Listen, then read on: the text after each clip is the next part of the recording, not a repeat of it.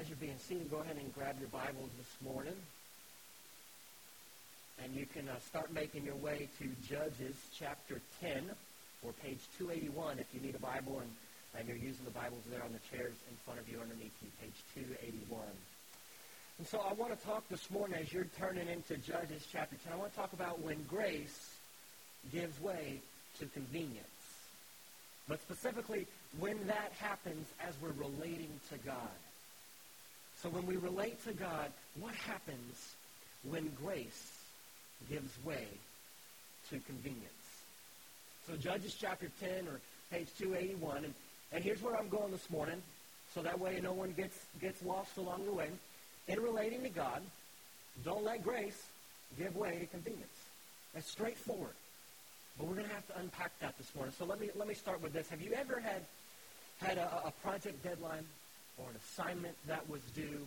Uh, maybe you, uh, you you weren't on time for this project deadline, and this assignment was coming up, and you hadn't been doing the work, and, and now it's due the next morning. Or maybe you, you're hoping for a good year of crops or a good sell at the auction, and, and, and as you're going into this, uh, the high-pressure moment of this, it's the, the last hours of the project or the assignment before it's due. It's the last hours, you know, before the sale at the auction, or as you're, you're kind of going through the year with, with your crops. Have you found yourself uh, uh, wanting to go to God, asking Him to bless uh, your crops or your assignment or your project, or to, to just get you through this, but then you realize, I don't know if I can do that because I haven't I haven't turned to God recently, or I haven't been praying to Him like I should, or I haven't been going to church like I should, or I've been withholding my money and I haven't been giving, so why would God do that? And so you think of something like that, and then you think, okay, well, but I need to get out of this mess, just this one right here.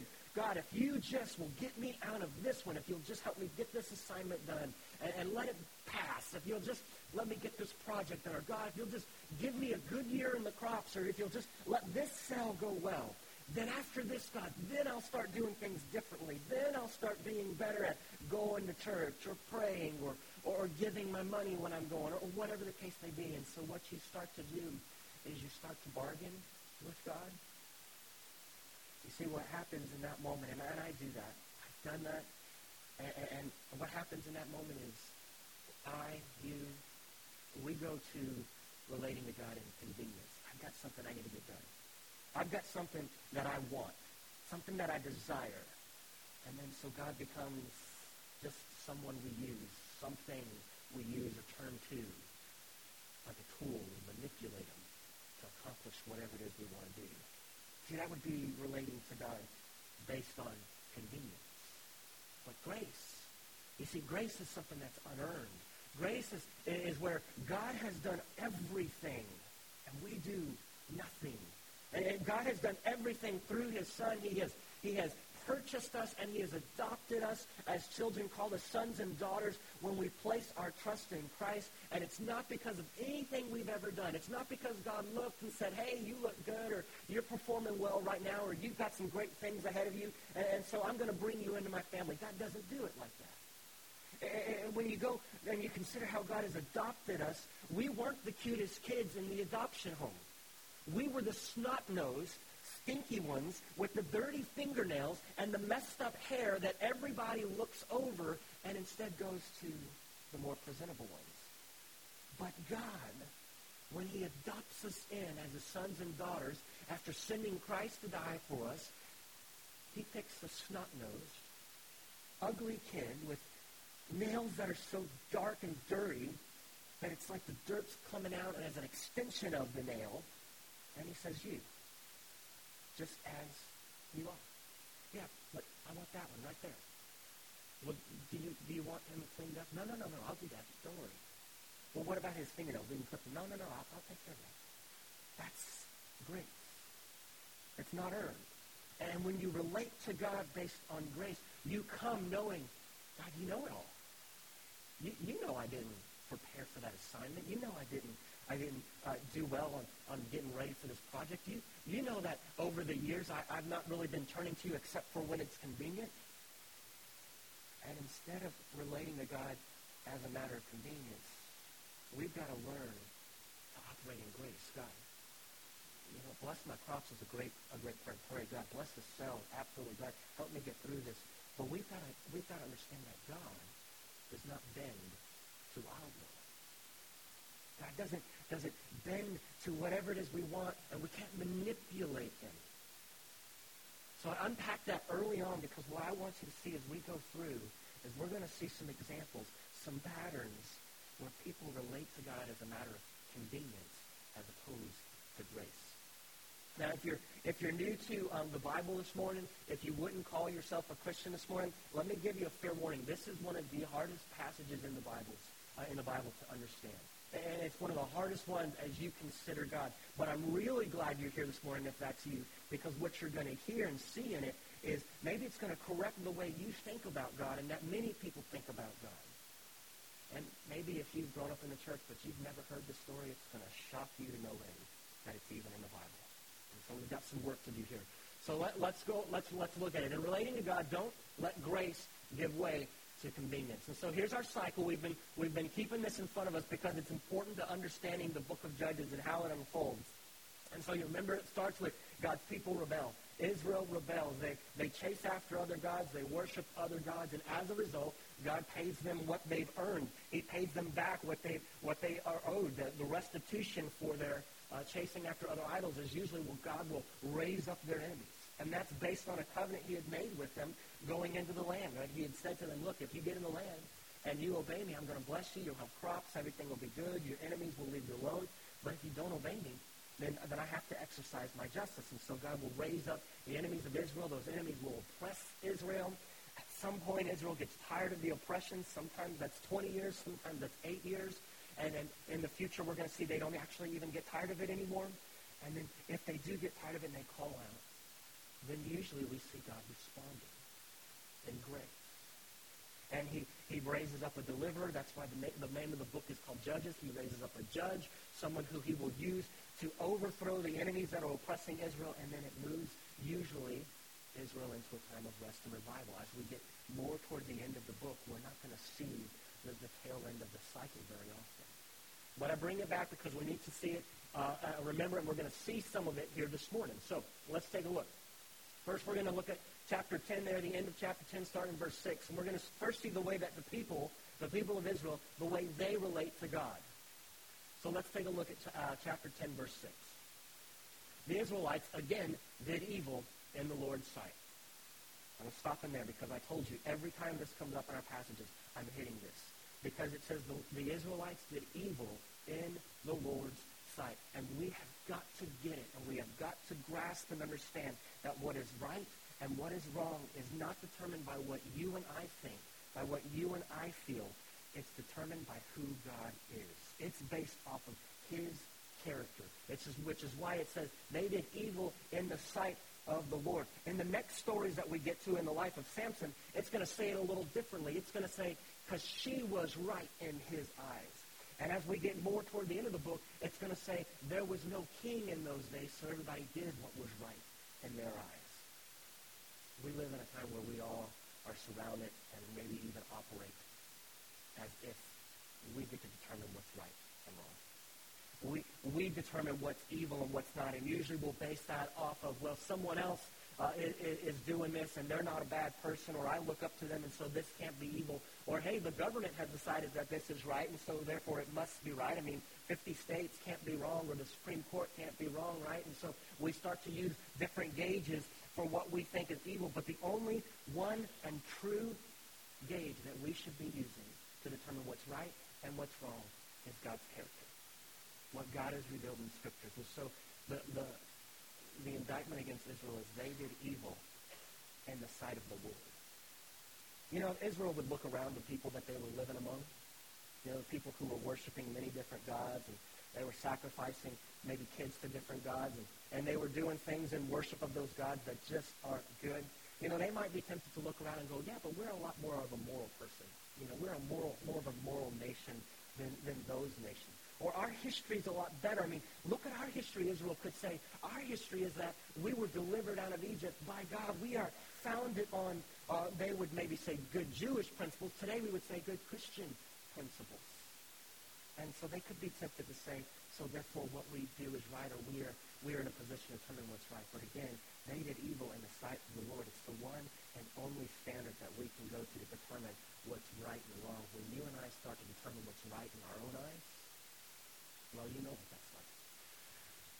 so then jump down there. They worship all these other gods from different nations. They abandoned the Lord and did not worship him.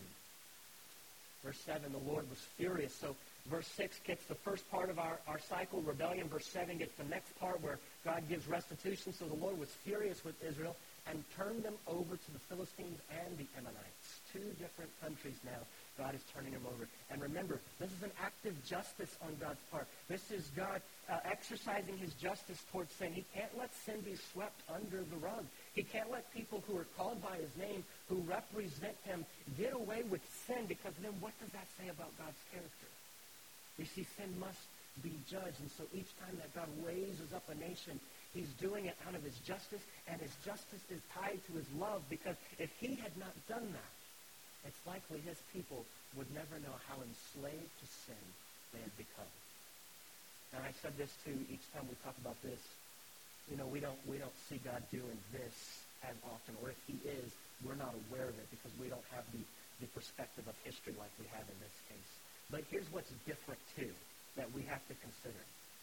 You know, as as Christ comes and, and he lives a, a perfect life, a righteous life, which is something we were supposed to be able to do if we were going to be in a relationship with God. We couldn't do it. But Christ came, Jesus came, he did that. Then he dies in the place of guilty people. That's me and you. And he's an innocent person. He didn't deserve to die. And he did that so that he would take the punishment of our sin, so that God's justice for sin, your sin, my sin, the sins of Uh, of all the people of the world, that, that that that he would take the just punishment for that. God did not sweep anything under the rug. He justly has dealt with sin in Christ. And so now he's able to freely uh, offer to us salvation. He's able to freely offer to us an invitation to join his family. But it's not because he has changed who he is. It's not because he's any less just than he was in the Old Testament. And it's not that he's any more loving now in the New Testament. He's the one and the same God. The difference is the promise that has been made because of Christ. And so he raises up these nations. Israel. Uh, these nations, they, they ruthlessly, ruthlessly oppressed the Israelites. Uh, that eighteenth year, that is, all the Israelites living east of the Jordan in Amorite country in Gilead. Verse nine, the Ammonites crossed the Jordan to fight with Judah, Benjamin, and Ephraim. Israel suffered greatly. And then it's out of this suffering that verse ten comes. And now here's the bottom of that cycle where, where, where Israel cried out. The Israelites cried out for help to the Lord, and they said this, "We have sinned against you. We abandoned our God and worshiped the Baals." And you know, that sounds really good. They're acknowledging they've sinned. They're even giving a name to their sin. I don't know about you, but when I'm asking my kids and teaching them uh, that they need to go and apologize, that they need to go and repent for what they did, they don't get away with general apologies. They've got to get specific. What did you do to disrespect mom or dad? What did you do to hurt your sister? Let's name it. Let's not keep it in generalities, because what we do when we keep things generalities, you go to God and you say, "God, I sinned." Yeah, but if there's a specific one you're aware of, it's a whole lot easier for you to say, "God, I've sinned," because then you just kind of group yourself with everybody else. But we're all sinners. But before God, before the unholy God, he knows every single thing in our hearts. He knows every single decision we've ever made, every thought we've ever uh, thunk. And here we lay before him, and we think that we can kind of gloss over some of the specifics. It's necessary for our own hearts before God to be able to say, "God, I sinned and I worshiped idols. Here's my idol." That's what they seem to be doing. But verse eleven, look what the Lord says to the Israelites. He says, "Did I not deliver you from Egypt, the Amorites, the Ammonites, the Philistines, the Sidonians, Amalek, and Midian when they oppressed you? You cried out for help to me, and I delivered you from the from their power." So now God's starting to rehearse with them uh, the history they've had with them. Look, look, this is a pattern he's saying. He said, "We've been here before. I- I've delivered you from all these people." You might recognize some of these names from the book of Judges. Egypt goes back to the book of Exodus, where God brought them out of slavery. He says, Is- isn't that what I did for you? H- haven't I delivered you before?" Verse thirteen, "But since you abandoned me and worshipped other gods, I will not deliver you again. You see, he's saying, look, I see right through you. You've, you've been here before. You've said this before. We've been doing this for decades, maybe even centuries at this point, where you have gotten yourself into a pickle. Now you're experiencing the consequences of your sin. You've got the oppression of your enemies. I've seen you, God says, cry out before, and then and then I give you a deliverer. I raise up a judge. They deliver you. You enjoy the rest that I've provided for you. You enjoy the revival. But as soon as that judge is dead, then you just pull those idols right back out. God says, I've seen you do this time and time again. You see, God's mercy may be without limit when it comes to who it can reach. No one's beyond God's mercy. God's mercy extends to every person, every type of person. There's nothing that you've done that God's mercy cannot cover. But we find that God's mercy has a limit when it's being taken for granted. God will not be taken for granted. It's not good for you, and it doesn't reflect him. And so here's what we see him doing with Israel. Look, we've been there before. I'm not convinced that what you're saying to me now is genuine. I think it's lip service. And how many of us have been in that same spot? God, just get me out of this one. Just get me out of this one, God, and then I'll I'll, I'll turn my life over to you. It gets you out of it. You show up in church for the next couple weeks, then you pull back. And then you start going back to what's comfortable, what's convenient. It kind of reminds me of a uh, of the, uh, the husband and wife, where maybe the husband's abusing the wife, and the wife just has been taking it for years and years and years, and finally just kicks him out. That's it. We're done. I'm, I'm not. I'm not going to put up with this anymore.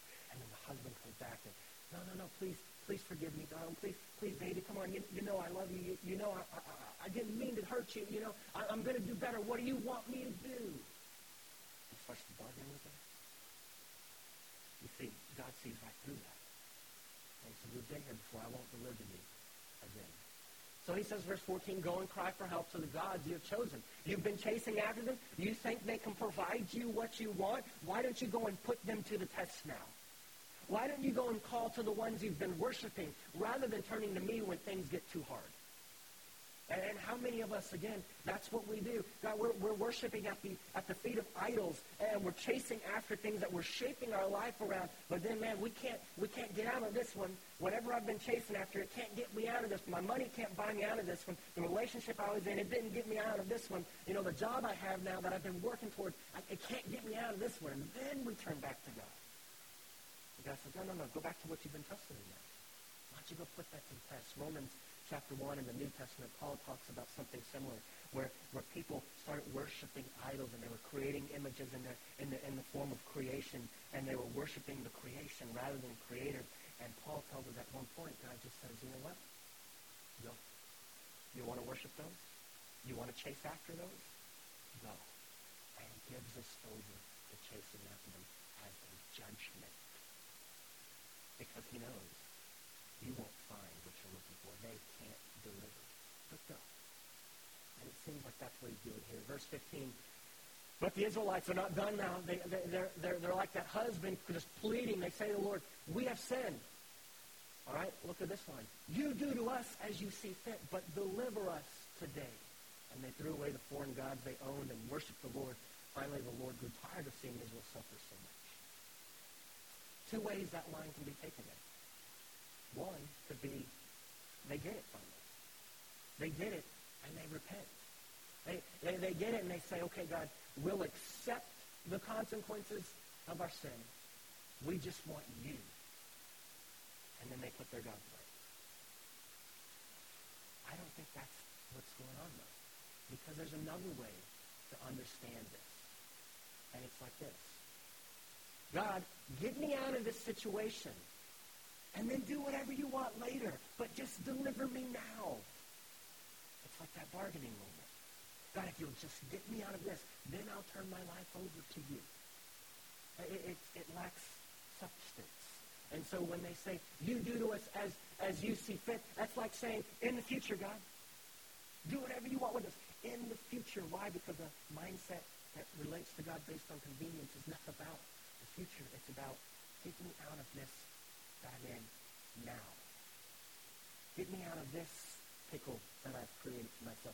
Deliver me from the judgment of this sin. And then, God, do whatever you want, because we're not thinking about the future. We're not thinking down the road. Just get me out of it now. It's like the husband goes back to the wife. I'll go to counseling. I, I, I'll get help. We can, we can go see we can go see someone about this, right? Promises about something he'll do in the future. Just don't walk out of it now. Just stay now. I think that's what's going on. And the reason I think that is because as we continue to go through the book of Judges, you're going to see the same cycle continue. It doesn't, it doesn't end. And so here's what we see, though. They threw away their foreign gods they owned wor- they, they, that they owned, and they worshiped the Lord. Finally, the Lord grew tired. Still, the Lord is so good. He says, look, I, I'm not going to deliver you. And, and, and that's a conditional statement, right? There, there, there's a period where he's not going to deliver. And yet here he goes, but you know what? After so long of watching my people suffer, I can't stand anymore. I'm going to act again. That's how good God is. Not to be taken for granted. Not to be abused. But that's That's God. So, again, if you're here this morning and you, you're new to the Bible or you don't consider yourself a Christian, I want you to clue into this. That you might have a, a picture of God where, where God is just always judging and God is squashing joy and squashing happiness. But look here, God's people here in the Scriptures, they're chasing after other gods. They're, they're worshiping other gods, and God's being tough with them. But then he says, I, I can't stand to say something. And so he acts yet again. That's how good God is. That's the way that people relate to God. They let grace give way to convenience. Get me out of this now, and then we'll worship you later. Do what I want, God, and then I'll do what you want. It's a formulaic way of relating to God. I do this, and you do that, and it works out great. It's like a contract, except that God doesn't relate to his people based on a contract. He relates to his people based on a covenant. It's a promise that's dependent upon God. It's a promise that says, where God says, look, I'm going to do this because it represents who I am. I'm going to do this because I made promises that I'm going to keep. Now let's take a look at the way the people relate to Jephthah, because as we go into this next section, and we're going to pick it up with chapter eleven, verse one, we start to see uh, the, the story unfold, and, and in the way that the people of Gilead relate to Jephthah, it's going to look very familiar to what, to what we just saw. So look at uh, verse one of chapter eleven. Now Jephthah, the Gileadite, was a brave warrior. So we're introduced to this guy, Jephthah. He's going to be the next deliverer. His mother was a prostitute, but Gilead was his father. You start to kind of notice the theme as you read through. But Gilead was his father. Verse two, Gilead's wife also gave him sons. So Gilead, the father of Jephthah, has a legitimate wife, and he has sons from them, but then he has a prostitute who gets pregnant, and so now she bears him a son too. So Jephthah is the son of the prostitute, and then yet Gilead's got some legitimate sons as well. That's going to create some tension. When his wife's sons grew up, they made Jephthah leave and said to him, you are not going to inherit any of our father's wealth because you are another woman's son. And yet, this is exactly who God is going to use. But let's keep going. Verse four. It was sometime after that. So sometime after Gilead's legitimate sons kicked Jephthah out, that after this, when the Ammonites fought with Israel. So the pressure's on. The Ammonites come after them. Verse five. When the Ammonites attacked, look at this, the leaders of Gilead asked Jephthah to come back from the land of Tob. They said, come be our commander so we can fight with the Ammonites. Jephthah said to the leaders of Gilead, but you hated me, and you made me leave my father's house. Why do you want me to come back now when you were in trouble? Sound familiar? When grace gives way to convenience. What happens is, hey, look, you're, you're not going to have any inheritance in our father's family. You can just leave. Kicked out. Outsiders. But now the pressure is on. Gilead had, uh, had, had been become oppressed by the Ammonites. But Jephthah had been known to become a great warrior. They're asking the question there at the end of verse ten, chapter ten. We didn't look at it, but say, they say, who is the man that will deliver us? Who should we go and get? Jephthah is introduced. And Jephthah sees right through it. Just like God sees right through the heart of his people as they're coming to him and saying, God, do what you want with us now. Or do what you want with us, but, but deliver us now. He sees right through it. They're coming and saying, hey, look, look, we, we need you to come and deliver us. We need you to come and, and lead us as we go. They're relating now on convenience. And I think what we're seeing as the people of Gilead come to, to relate to Jephthah is it's just a mirror of what we just saw. God's people, they're relating to everyone the same way. And they're relating to the people the same way they relate to God. It's about convenience. I have this issue now. You're someone that I can use.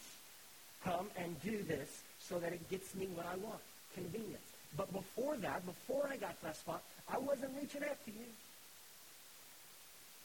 Jephthah sees right through. Why do you come to me now when you're in trouble? Jump down to verse eight. The leaders of Gilead said to Jephthah, that may be true, but now we pledge to you our loyalty. Come with us and fight with the Ammonites. Then you will become the leader of all who live in Gilead. All right. See, Jephthah had said, you know, you kicked me out. And they said, yeah, yeah, that may be true. But here comes the bargain. Come back now. I will make you head. God, God, God, God, if you'll just get us out of this now, we're going to put away those idols. You can do whatever you want with us later. Jephthah, if you come and deliver us now, we will make you the head of this clan. We will make you the head. You'll get your inheritance back, Jephthah. Convenience, not grace. Then you'll become leader of, the, of all who live in Gilead. Verse nine, Jephthah said to the leaders of Gilead, all right, if you take me back to fight with the Ammonites and the Lord gives them to me, I will be your leader. He agrees to the deal. He goes back, and uh, he's going to deliver them. Then the rest of, the, of that chapter, or the rest of that section there, uh, is Jephthah goes and starts to negotiate with the king. And he, he tries to pursue some peaceful routes. It doesn't work. Now they go to war. So the last section we're going to see is now the way Jephthah relates to God. So we, uh, when, when grace gives way to convenience, and we saw the way the people related to God, then we saw the way the people relate to Jephthah. Now watch the way Jephthah, the deliverer that God's going to use, and I didn't say raise up, the one he's going to use, watch the way he relates to God.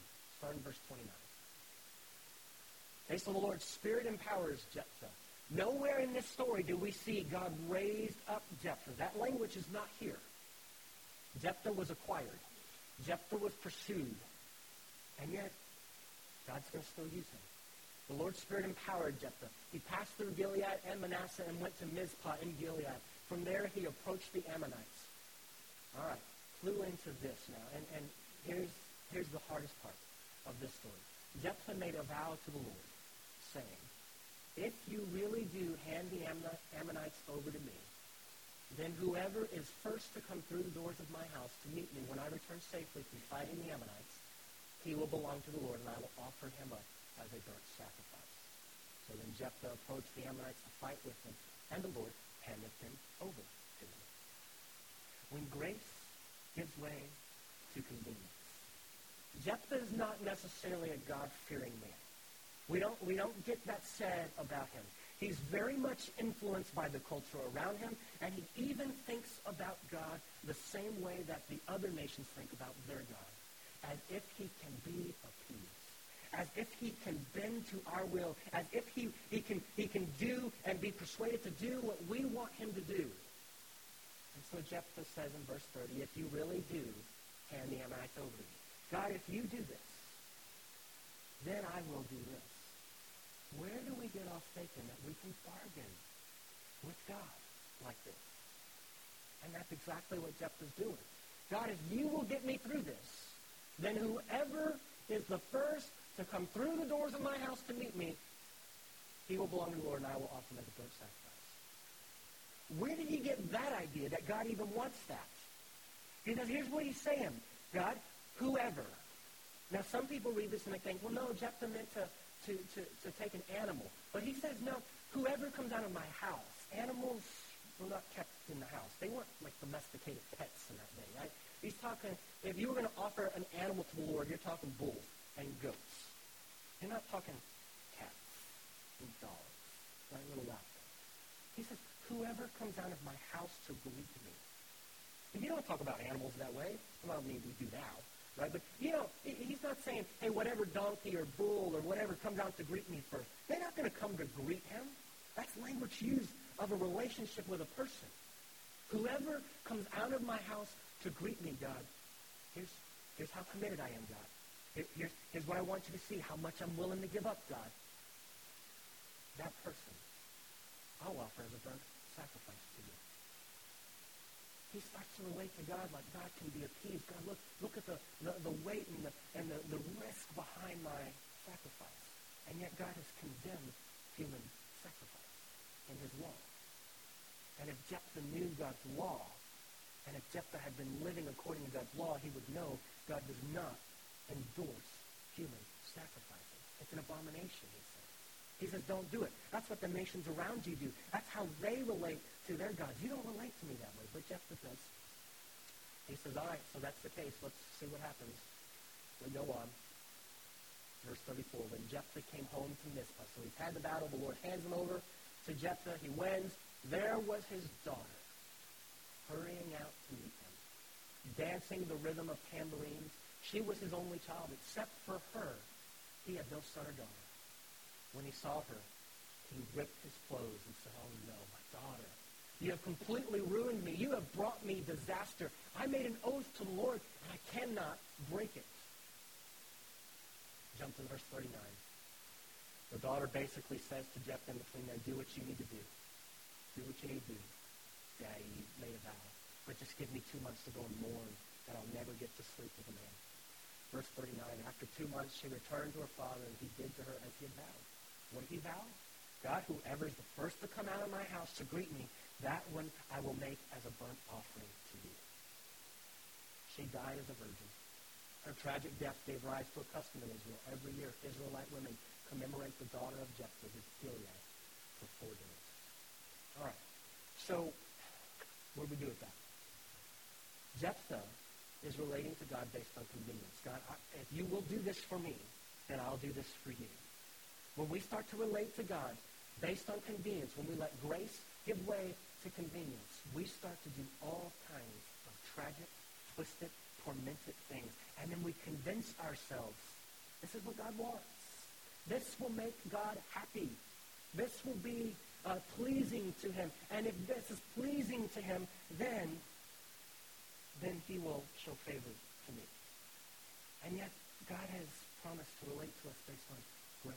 We don't have to win him over. We don't have to perform. How many times have I prayed? How many times have you prayed? And we're hoping that by praying, we're winning God over to our side. If you're in Christ, God is on your side. He delights in you like he delights in his son, and yet we don't relate to him like that. Instead, we relate to him like he's disappointed with us all the time, like he's just waiting to smash us. And so what we start to do is just say, well, because I think God would, would be pleased with this, I'm going to relate to him that way. This is what Jephthah does. God, all these other people around me, they offer human sacrifices when they really want something from their God. So God, if you will get me through this, I'm going to do what they do. And he thinks it's right. And he thinks it's good. But notice, God never endorses this. He's silent on this. In fact, he's already spoken in his law that it is not to be done by his people. But how can God use someone like Jephthah? How can God use someone? I mean, didn't, it, didn't we read earlier that God's Spirit came upon him? Sure did. Sure did. And you and I will read that sometimes and we'll think, well, if God's Spirit's on someone, they are God, uh, a hero to be mimicked and to be to be modeled after. And, and so then people will then say, well, if Jephthah is God's, God's, God's Spirit, he's got to be operating in every area of his life by God's law or by God's character. And so Jephthah didn't, didn't offer his daughter as a human sacrifice. What they're saying then is he, he gave her to be a perpetual virgin. She was donated to the church, and she was going to serve the temple the rest of her life, and she was taking a vow of celibacy. And that's how we kind of massage that, kind of make it okay, because it's uncomfortable for us that Jephthah would burn his daughter, and God would use someone like that. Well, here's what you've got to keep in mind. God's Spirit in the Old Testament empowers people, and it's not a permanent indwelling like it would be as you read in the New Testament for people who trust in Christ. God's Spirit comes upon people to empower them to do something that will accomplish God's plan or will. And, and God's Spirit coming upon someone is not, one, an endorsement of that person's character. So just because God's Spirit uh, empowers someone or in, uh, clothes someone, is sometimes the way we've, we've seen it, does not speak to that person's spirituality. Just because God is using his spirit to empower someone and to direct and guide them does not mean that person is spiritually mature. It's like this. In the New Testament, we talk about spiritual gifts, and we talk about fruit of the Spirit. God gifts you the moment you place your trust in Christ, and those gifts can be lived on, operated on, and even effective. And yet your life may be bearing no spiritual fruit. I don't know if you've seen it. I've seen it. Evangelists come to town. People are coming to, seem to be coming to Christ at a drop of a hat. And then you get behind the scenes with the guy, and you're like, what? I remember the first time that happened. There was a guy who was a worship leader, and he was singing, he was leading worship. I was in college. I get over to his house afterwards, and the things I'm hearing coming out of his mouth, the way I'm hearing him talk, I'm going, and I'm not just talking about cussing, by the way. I'm just listening to his heart. I'm going, wow. And you were just leading us in worship, and it seemed effective. See, God's gifting, his Spirit's gifting, can be effective. Even though the person is not bearing spiritual fruit, those things are different. Spiritual fruit is what comes out of your life as you submit to the Spirit and as you live your life in submission to the Spirit. And the Spirit of God works in you and cuts away things and uh, from you that don't need to be there, and then lives through you and helps you to do things that you can't do on your own. But God's gifting, he just gives to you. And it's supposed to be used to, to, to edify and to, to, to encourage the church. And what we see happening in the Old Testament is something similar to that. God has gifted a person. He's empowered them. He's strengthened them. But it doesn't mean that that person's character matches. It did early on in the book. Othniel, the ideal judge. Whatever since then, we've found that the people that God has used to deliver his people are deeply, deeply. And it only gets worse in the next couple weeks. One of our greatest heroes, you're going to find, is the deepest flaw. And yet it points us to this. God raised up the deliverer who had no flaws. God raised up Jesus, his deliverer, who would bring about deliverance that was permanent and lasting. And God uh, God uses Jesus, and Jesus willingly submits to the Spirit. There's no uh, disconnect between Jesus' character and what he does. Jesus is the real deal. Jesus came and he lived the righteous life. He showed his character in the way he lived. And then the innocent man, Jesus, dies in the place of the guilty. You and me. And he raises from the dead, overcoming sin and death. And now because of that, God's able to extend an invitation to us to say, trust in him. You can't do what he did. He did it for you. That's grace. Trust in him. But so many of us, we want to relate to God based on convenience. I can't just trust in him.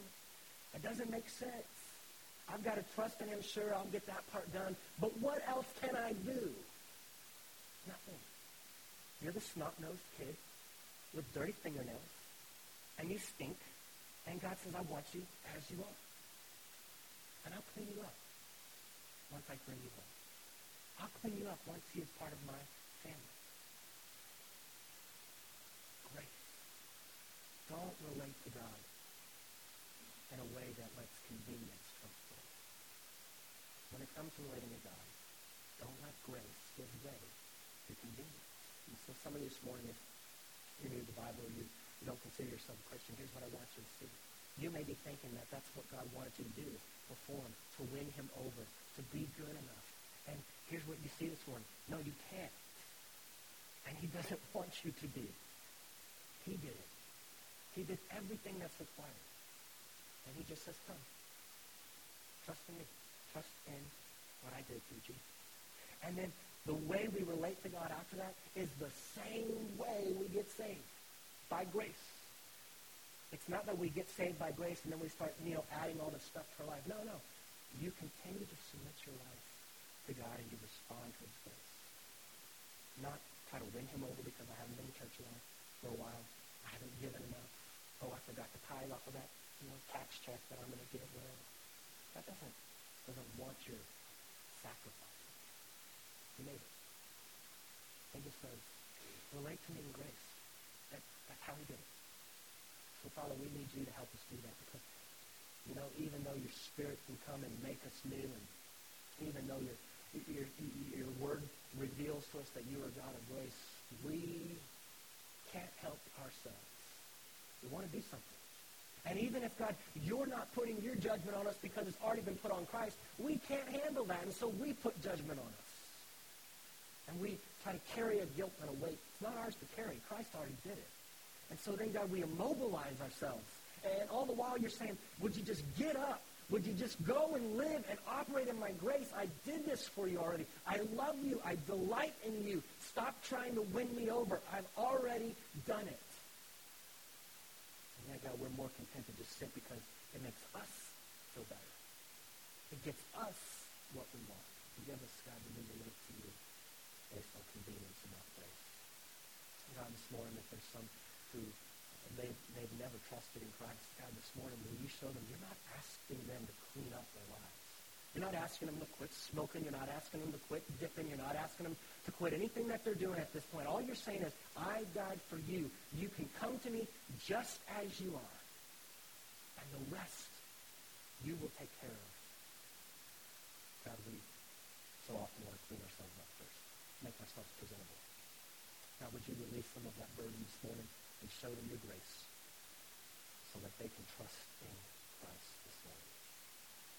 And do this for your glory in Jesus' name. Amen. Amen. Well, hey, uh, if you're visiting this morning, if it's your first visit, I'd love to say hello if you have a minute. After we dismiss here in just a second, we'll exit these doors, hang a light, and uh, I'll meet you down by the couches. And if you have any questions along the way, uh, we'd love to answer those for you. All right? If you're able, please stand and we will dismiss.